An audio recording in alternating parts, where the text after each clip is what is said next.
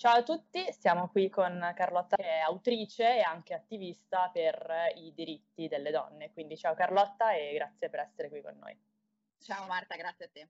Allora, senti, eh, ti abbiamo invitata per parlare di un tema eh, che è, è, importante da sempre, però in questo periodo eh, diciamo che il dibattito è aumentato molto a riguardo no, di questi temi in generale. Per fortuna comunque si parla molto di più eh, di parità di genere e poi c'è stato diciamo, un evento eh, sui social, soprattutto dove eh, tu sei molto attiva, che ha fatto esplodere di nuovo la, la discussione. Adesso non serve che citiamo questo evento di nuovo, comunque si trattava di un soggetto un po' insomma sui generis, dove diceva che il catcalling non è un problema essenzialmente.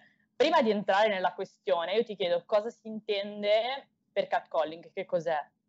Allora, per catcalling intendiamo un, tutta una tipologia di manifestazioni che sono principalmente verbali, ma possono essere anche fisiche, come il pedinamento, eh, l'inseguimento, andare in macchina rallentando eh, vicino a una donna o una persona.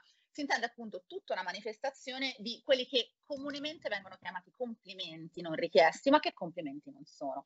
Il nome catcalling viene proprio dal chiamare il gattino, quindi tutta quella serie di suoni tra il fischio, lo schioccare delle, delle labbra, che eh, dovrebbero appunto eh, essere attrattivi per una persona, specialmente per una donna. Non so chi l'abbia scritto, non so chi l'abbia pensato, ma ancora non penso che nessuna abbia ceduto a delle lusinghe di questo tipo. Eh, il catcalling è una manifestazione mh, più che comune. Possiamo dire che eh, tutte le, do- le, donne, almeno una volta nella vita, hanno subito catcalling. Eh, ha la stessa matrice di qualsiasi altra manifestazione di quella che è eh, la, la, violenza di genere, perché purtroppo, per quanto possa essere inconcepibile, alla base eh, di tutte queste manifestazioni c'è lo stesso movente ovvero si agisce nei confronti di una persona in quanto donna per riaffermare propria, il, il, proprio potere di poter disporre di quel corpo. Quindi ehm, è piuttosto comune e eh, soprattutto è un, un, una manifestazione che riesce a completamente cambiare la vita di chi lo subisce, perché molte donne spesso cambiano proprio i propri percorsi, il proprio modo di vestire, cioè ci sono delle limitazioni, seppur infinitesimali, della libertà di azione delle persone. Eh, facevo l'esempio nel video l'altro giorno di quando tu passi su una strada, da un lato hai un bar con un tavolo con tanti uomini seduti eh, o anche due uomini seduti e dall'altra parte hai la strada completamente dissestata. Sicuramente una donna 9 su 10 sceglierà di passare dalla strada dissestata, non perché ci sia un effettivo pericolo, ma perché può diventare una manifestazione anche gravosa per alcune donne, eh, da non minimizzare, perché insomma ci sono donne che non hanno proprio la sensibilità di dire vai a quel paese, vado oltre. Infatti qui ti volevo, ti volevo domandare come secondo, secondo step eh, come mai si tende eh, a minimizzare, però non da parte di chi magari insomma sui generis, come ti ho detto, comunque quindi quelle persone che comunque già di per sé hanno delle opinioni strane sulla maggior parte delle questioni, ma proprio da persone normali, cioè persone che comunque sono rispettose degli altri, però comunque minimizzano, no? ti dicono eh vabbè è un complimento, ma io l'ho sentito anche da persone del tutto insomma normali, persone anche di cultura, quindi non per forza soggetti no, insomma, all'estremo. Come mai c'è questo, c'è questo atteggiamento a minimizzare sempre?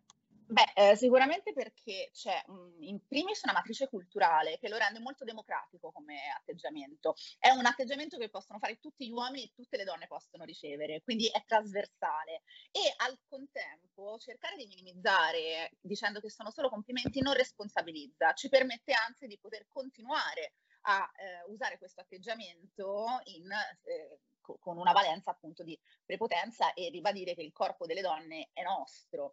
Eh, al contempo si cerca di minimizzare perché sono stati molto bravi nei secoli a farcelo passare proprio come lusinga. Quindi troveremo anche tantissime donne che diranno sì, ma non è niente di che, anzi vuol dire che sono bella, perché ci hanno insegnato che l'approvazione esterna è tutto. quindi è anche un gran bel gatto che si morde la coda in questo senso. Senti, un'altra questione che io credo che sia importante è il discorso e qui magari usciamo un po', però alla fine eh, si ritrovano le due cose del politicamente corretto.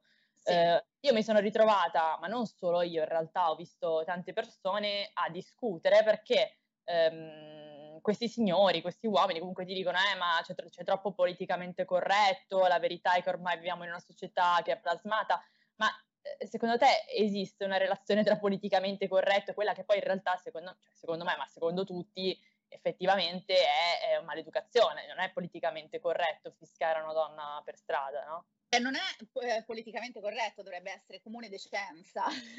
dovrebbe essere comune decenza. Il problema è che cercare di interrompere un comportamento così comune eh, che è durato secoli sembra una limitazione della libertà, anche perché spesso si cerca di abbinare eh, l'istintualità maschile maschile a questo comportamento. Quindi paragonando anche gli stessi uomini a veramente degli animali che non hanno filtro, no? non mediano l- l- l'istinto sessuale.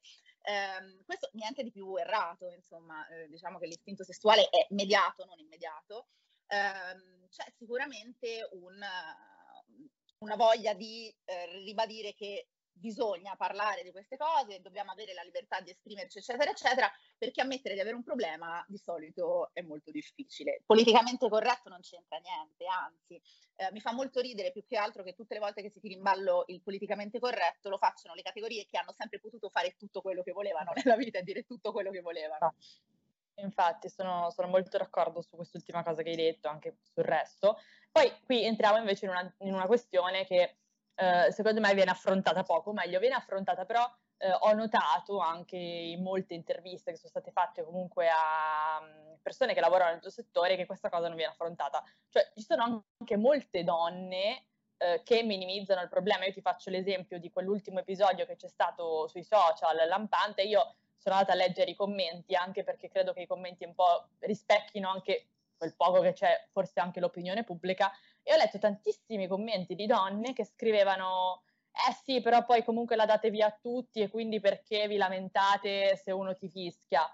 Eh, questo è grave secondo me, perché se la donna stessa si, po- cioè, si sminuisce, si pone in questa condizione di sudditanza, cioè io credo che allora non riusciremo ad affrontare il problema. Assolutamente, c'è da dire che per secoli ci hanno insegnato ad avere un modello di quella che io chiamo la vera donna, trademark, con il segno del trademark sopra, ehm, che è quella che ha una morale impeccabile, si veste in modo casto, è fedele e, e sicuramente allineata alla visione comune, quindi eh, al, sen- al, sentire comune. Quando qualche altra donna va fuori da questo sentore comune, è normale che se ce le hanno insegnato per 100.000 anni che eh, la donna che fa così va, è, è, la nemica va esclusa, allora tenderemo a fare purtroppo questo. Eh, quindi non c'è da stupirsi purtroppo che ci siano tante donne, bisogna ripartire anche da lì. Secondo me bisogna proprio cercare anche di scardinare questo meccanismo per cui la donna che esce dal seminato, tra virgolette, allora è eh, meno donna di quella che scrive il commento. Um, la responsabilità sicuramente femminile all'interno di questo è grande, perché quando tu vedi una donna che scrive un commento di questo tipo, allora ti senti legittimata, no? L'uomo si sente anche legittimato a dire, vedi, eh, è semplicemente questa persona che sta esagerando. Bisogna lavorarci, ecco, bisogna lavorarci parecchio. Tu credi che ci sia anche una correlazione con quella che è la libertà sessuale su questo? Perché ad esempio comunque molti, ti ripeto, molti dei commenti erano proprio sessuali, cioè a sfondo sessuale, cioè dicevano eh sì perché comunque eh, la dai via, noi la diamo via a tutti, cioè queste cose no, comunque anche eh, che screditavano la donna come se eh, una persona che decide per la sua libertà sessuale eh, allora deve essere anche presa in giro e devono fischiarle per strada. Questo era il riassunto alla fine di, di quei commenti. C'è assolutamente una grande mhmm, componente a, a, riguardo della libertà sessuale, perché la libertà sessuale femminile è sempre stata piuttosto appannaggio dell'uomo, basti pensare che la donna che perdeva la verginità non era più valida per essere sposata, insomma, storicamente, eh, anche e soprattutto in Italia, abbiamo avuto dei casi eh, importanti eh, a riguardo, anche Franca Viola che poi venne, mh, si rifiutò di sposare l'uomo che aveva compiuto ratto al fine di matrimonio nei suoi confronti. Ehm, insomma, la libertà sessuale è sempre stata molto collegata, connessa al genere maschile, quindi si cerca di usare quella per cercare di ristabilire delle dinamiche di potere. La donna che esce dal controllo maschile non, eh, non gode della protezione del genere maschile, più che altro di solito funziona in questo modo. Uh, quindi sicuramente una sana sessualità e una sana educazione sessuale già dalle scuole medie potrebbe essere utile per ristabilire. magari insomma la, la, la, mettessero come materia proprio. Poi invece a riguardo proprio dell'educazione sessuale, ma qui invece più ti faccio una domanda dal punto di vista istituzionale, eh, ad esempio in Inghilterra, ti faccio l'esempio dell'Inghilterra perché è il paese secondo me dove questa eh, questione è stata affrontata di più, nel senso che lì veramente sul catcalling hanno fatto un sacco di campagne, un sacco di sensibilizzazione. Eh, qui in Italia secondo te come stanno affrontando le istituzioni questa, questa tematica? La stanno affrontando? No, la stanno affrontando e, e se non la affrontano come dovrebbero affrontarla? Allora, noi siamo favolosamente, come in tantissime cose, 100.000 anni indietro su questo. Eh, la situazione sulla violenza di genere ha visto uno slancio quando c'è stato appunto l'aggiornamento del cosiddetto codice, codice rosso, la 612 mh, ter del codice penale, Oltre a quello, diciamo che non abbiamo un vero sistema di prevenzione, non abbiamo un vero sistema di prevenzione che deve necessariamente coinvolgere la cultura. Eh, la cultura eh, è, è, assente, quindi il Ministero della Pubblica Istruzione anche a livello di interventi, di materie, di, non lo so, anche semplicemente organizzarsi con le miriadi di associazioni sul territorio eh, per poter fare delle lezioni continuative già dalle scuole elementari per quanto riguarda educazione al consenso, eh, per educazione sessuale nelle medie superiori. Insomma, noi siamo un po' indietro anche per eh, quanto riguarda prendere dati, eh, fare statistiche, insomma siamo ancora un pochino eh, indietro. In America c'è per esempio Holla Beck che ha fatto questo lavoro incredibile, eh, che ha mh, analizzato il catcalling in ogni paese, anche europeo. Insomma, eh, ci sono dei, dall'esterno delle, delle, voglie di eh, creare qualcosa di sostanzioso. In Italia siamo ancora a dibattere sul benaltrismo, si eh, quando si dice eh sì ma ci sono cose più importanti che il fischio per strada eccetera eccetera. Vedi la legge ZAN il, il DDL sì, ZAN che è fermo. Sì sì no ma, eh, sì ma credo che come giustamente dici tu è anche proprio una cosa nostra cioè culturale che purtroppo è un paese bellissimo sotto un sacco di insomma di punti di vista però abbiamo comunque una cultura molto maschilista cioè c'è tutta una, una cosa che probabilmente ci, ci, rallenta rispetto ad altri paesi però speriamo insomma che ma poi pensa pensa anche che semplicemente la, la sinistra italiana individuata con il PD, che è sempre un po' strano da dire sinistra e PD, eh, dovrebbe essere quella che ha molto a cuore queste tematiche, ha fatto un grande pinkwashing nei mesi eh, pre-governo Draghi e poi nel momento in cui si dovevano pro- proporre dei nomi di donne, buione, come si dice dalle mie parti, nemmeno una. Sì, diciamo che ci sono un po' di cose, però speriamo anche che comunque l'influenza positiva di, di, di, persone come te, che comunque hanno un seguito importante, riesca in qualche maniera ad influenzare poi quella che è l'opinione pubblica, perché alla fine, insomma, avete anche un ruolo importante sotto questo punto di vista. E qui ti faccio l'ultima domanda, eh, cosa possiamo fare noi nel nostro piccolo, anche persone non esperte, quindi anche persone giovani, perché comunque Mani.it ha un seguito molto giovane, cosa possono fare nel loro piccolo per sensibilizzare gli altri sul fatto che questa tematica esiste, è una questione aperta e sul fatto che è una cosa sbagliata. Cioè, qual è secondo te una cosa che possiamo fare? Allora, sicuramente c'è mh, il non screditare la persona che riceve catcalling, eh, questo potrebbe essere un grande inizio, mh, anche perché molte ragazze, specialmente se lo subiscono da piccole, sviluppano anche sindrome da stress post-traumatico, che non è proprio una roba leggera, ci sono ragazze proprio che sono impaurite, che non escono più da sole. Eh, sicuramente se vediamo qualcuno che fa catcalling, bisogna interrompere la catena. Quindi se ci sono amici, se avete amici che lo fanno, se vedete il vostro amico che fischia per strada un'altra ragazza, eh, fermatelo. Cioè interrompere la catena dall'interno è sempre essenziale.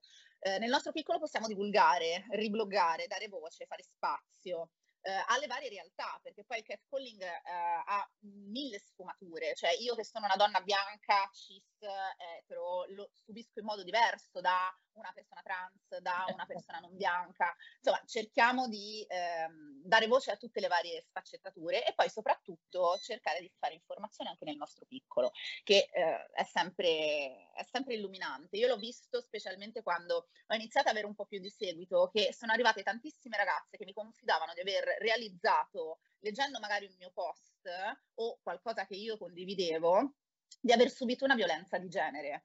Eh, perché spesso non parlandone non abbiamo neanche gli strumenti per realizzare queste cose, quindi è importante questo sicuramente, parlarne, parlarne, parlarne. Infatti io insomma invito chi, chi, non, chi, chi, già non lo fa a seguirti perché insomma tu veramente fai un'informazione importante e soprattutto secondo me la cosa bella del tuo profilo è che eh, non dai mai niente per scontato secondo me questo è molto importante perché proprio come dici tu purtroppo c'è ancora un po' un'ignoranza buona, se non cattiva, su alcune tematiche, quindi credo che sia importante non dare mai niente per scontato e pensare sempre che la persona che ti ascolta eh, magari no, non, non, sa tutto eh, della tematica. Esatto. Quindi io invito tutti a seguire appunto Carlotta Bagnoli su Instagram, su tutti i suoi social, fa un sacco di cose, e ovviamente è molto attiva su ogni social e, e ti ringrazio per essere stata qui con noi. Marta, grazie mille e complimenti per il tuo lavoro.